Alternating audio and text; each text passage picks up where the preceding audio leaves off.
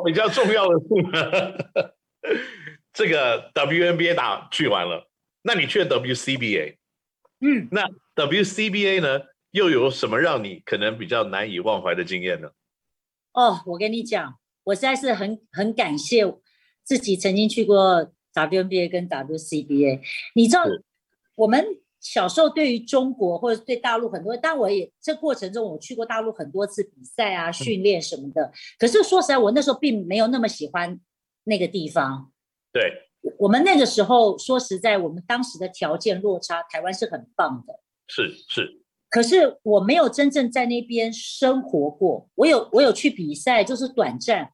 我后来在那边生活，我真的很喜欢北京，我非常喜欢。我甚至于一度我我决定我退休我要去那里发展，真的。那而且我觉得去 WCBA 是中国这么大，这么多的省份，大江南北走一遭，真的就是我们常常讲的这个。你读万卷书不如行万里路这件事情，我我光讲一个气候跟饮食文化就有很大很大的一个差距。我在这边讲一个例子，有一次我们到东北，然后呢，我们在那个佳木斯，就黑龙江佳木斯很冷，然后我一进饭店的时候，我就看到饭店显示零下二十几度，我就心里想，我不相信，因为都有暖气，对，我知道冷，但我我不觉得会到零下二十几度，我不信。我就在房间里面，那因为东北太冷了，它的窗户都是两层的，对。然后呢，我就爬到那个窗台上面，把两层的那个窗子打开，然后把手伸出去，然后这边呼，然后后来我的房门是开着，因为我有开暖气。就我们教练经过了之后就说：“哎呀，你这南方来的土包子，你给我下来！”那个那个。零下二十几度是我们没有经历过的，你知道吗？你就很想尝试。好，再举个例子，后来我们终于到福建要去打客场，一下飞机，你知道那个开那个机场的门，那个风一吹过来，就是那种南方，就是台湾的天气，就是呼吸中有那种水汽。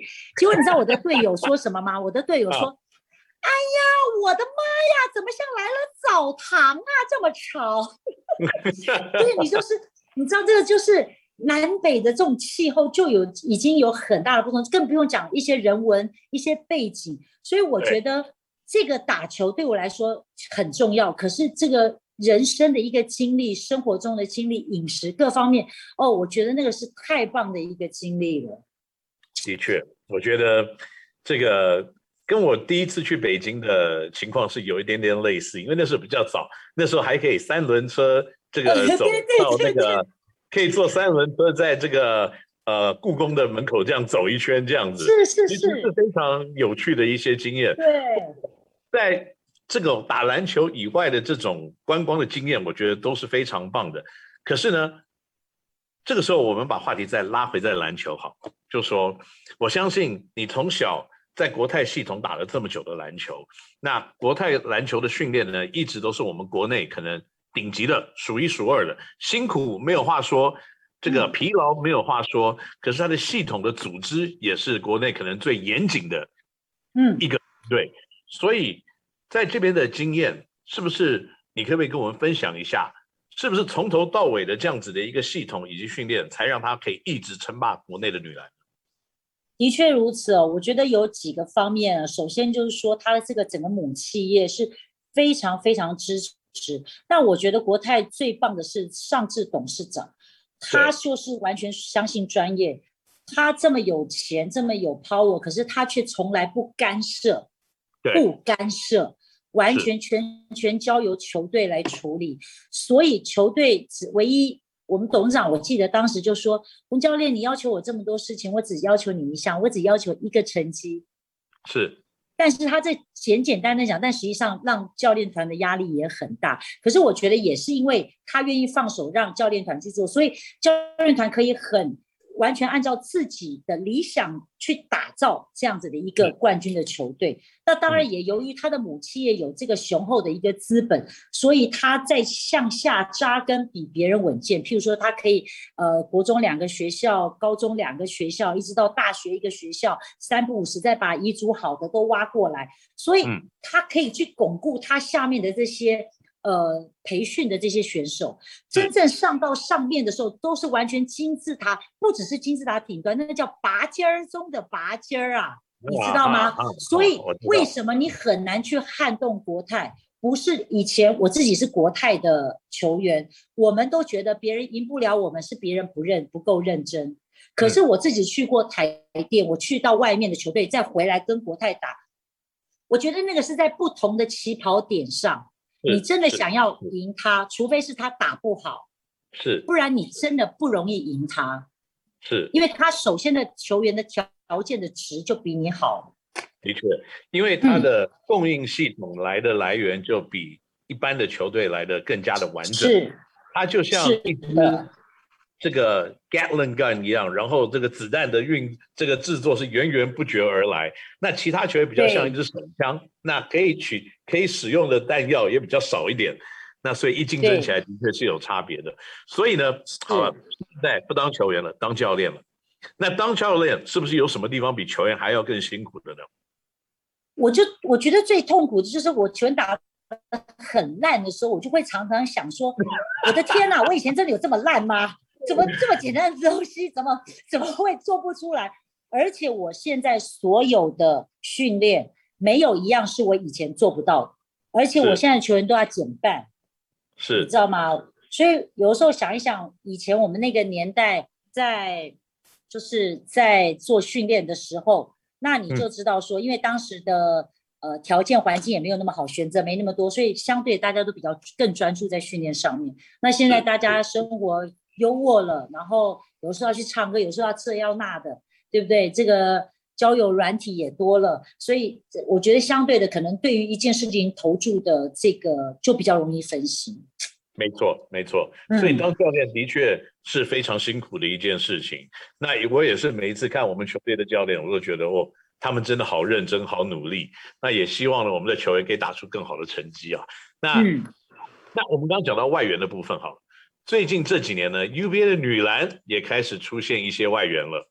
是。那在大专这一块呢，女篮的外援的优势是不是要比男篮还要再大呢？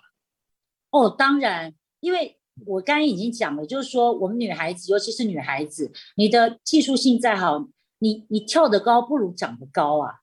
对不对？那再加上现在，呃，从世新开始已经有这些呃外籍的学生，甚至于说他们直接从菲律宾找来的一些选手，我觉得其实我虽然打不过他，可是我是支持的，我非常我举双手支持。对，对，因为我觉得这第一个，他把这个强度拉高，也让我们内线的球员有一个这么好的一个竞争的一个。机会，我觉得这是好的。那未来当然，我觉得势必也会走向男孩子的路，可能节奏慢一点，但是我觉得这就是一个好的开始。是因为呢，千姐我也非常认同你的观点，所以呢，我就自己也做了一些该做的事情。我现在有一个非洲的儿子，也在国内的 UBA 男篮。那明年呢，也会代表台湾艺术大学出战，所以如果你有机会的话，可以看我这个非洲儿子，给他一点小小的指点。那我亲我跟我非洲儿子都在同一队，那怎么办？应该帮谁加油？不是不是，我我的意思是说，你应该你应该也找个女儿，不一定要只找儿子啊。那下一波可能可以是这样子。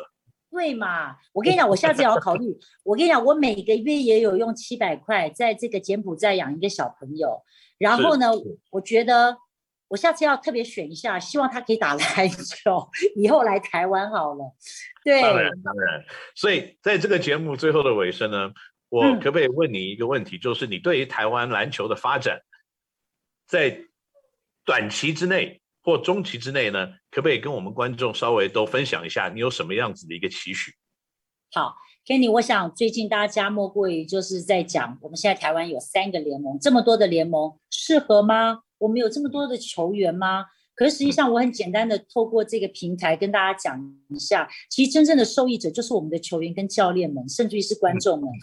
你看，好多的球员、教练都已经退役了，甚至于去卖饮料、去卖卖卖什么了，卖臭臭锅了。可是，是不是透过这样子的球队的出现，他们又重新回到这个岗位上来？他们都是我们篮球的这些很贵重的资源，这些人这么棒的人。甚至于说，你看很多人都重新的回到了篮球场上，我觉得是感动的，是棒的，是好的。那只是说，我们要怎么样把这样子的每一个联盟里面的每一个球队，怎么样尽心尽力去做好自己分内的事情？我觉得就是对这个这个环境最大的一个帮助。我曾经打球的时候，我们有七支甲组球队女孩子，现在只剩下四支，所以到底是七支好还是四支好，对不对？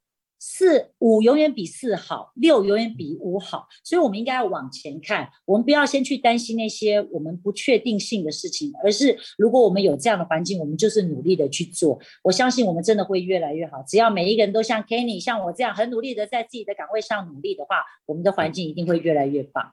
谢谢你，钱姐，我也听到你的号召了。所以呢，我们在新竹这边呢，我们也希望可以尽快的推动，再组一支球队。来加入女篮的行列!那希望在未来的几年，我们真的可以推动，也许新竹有一支职业的女篮球队来代表我们的，这是我的目标，这是我的目标。好极了，好极了，谢谢谢谢接受我们的访问，谢谢跟我们聊天，希望我们可以常常一起聊天，好吗？没问题。OK，给你谢谢，拜拜，爱你哦，拜拜，拜拜。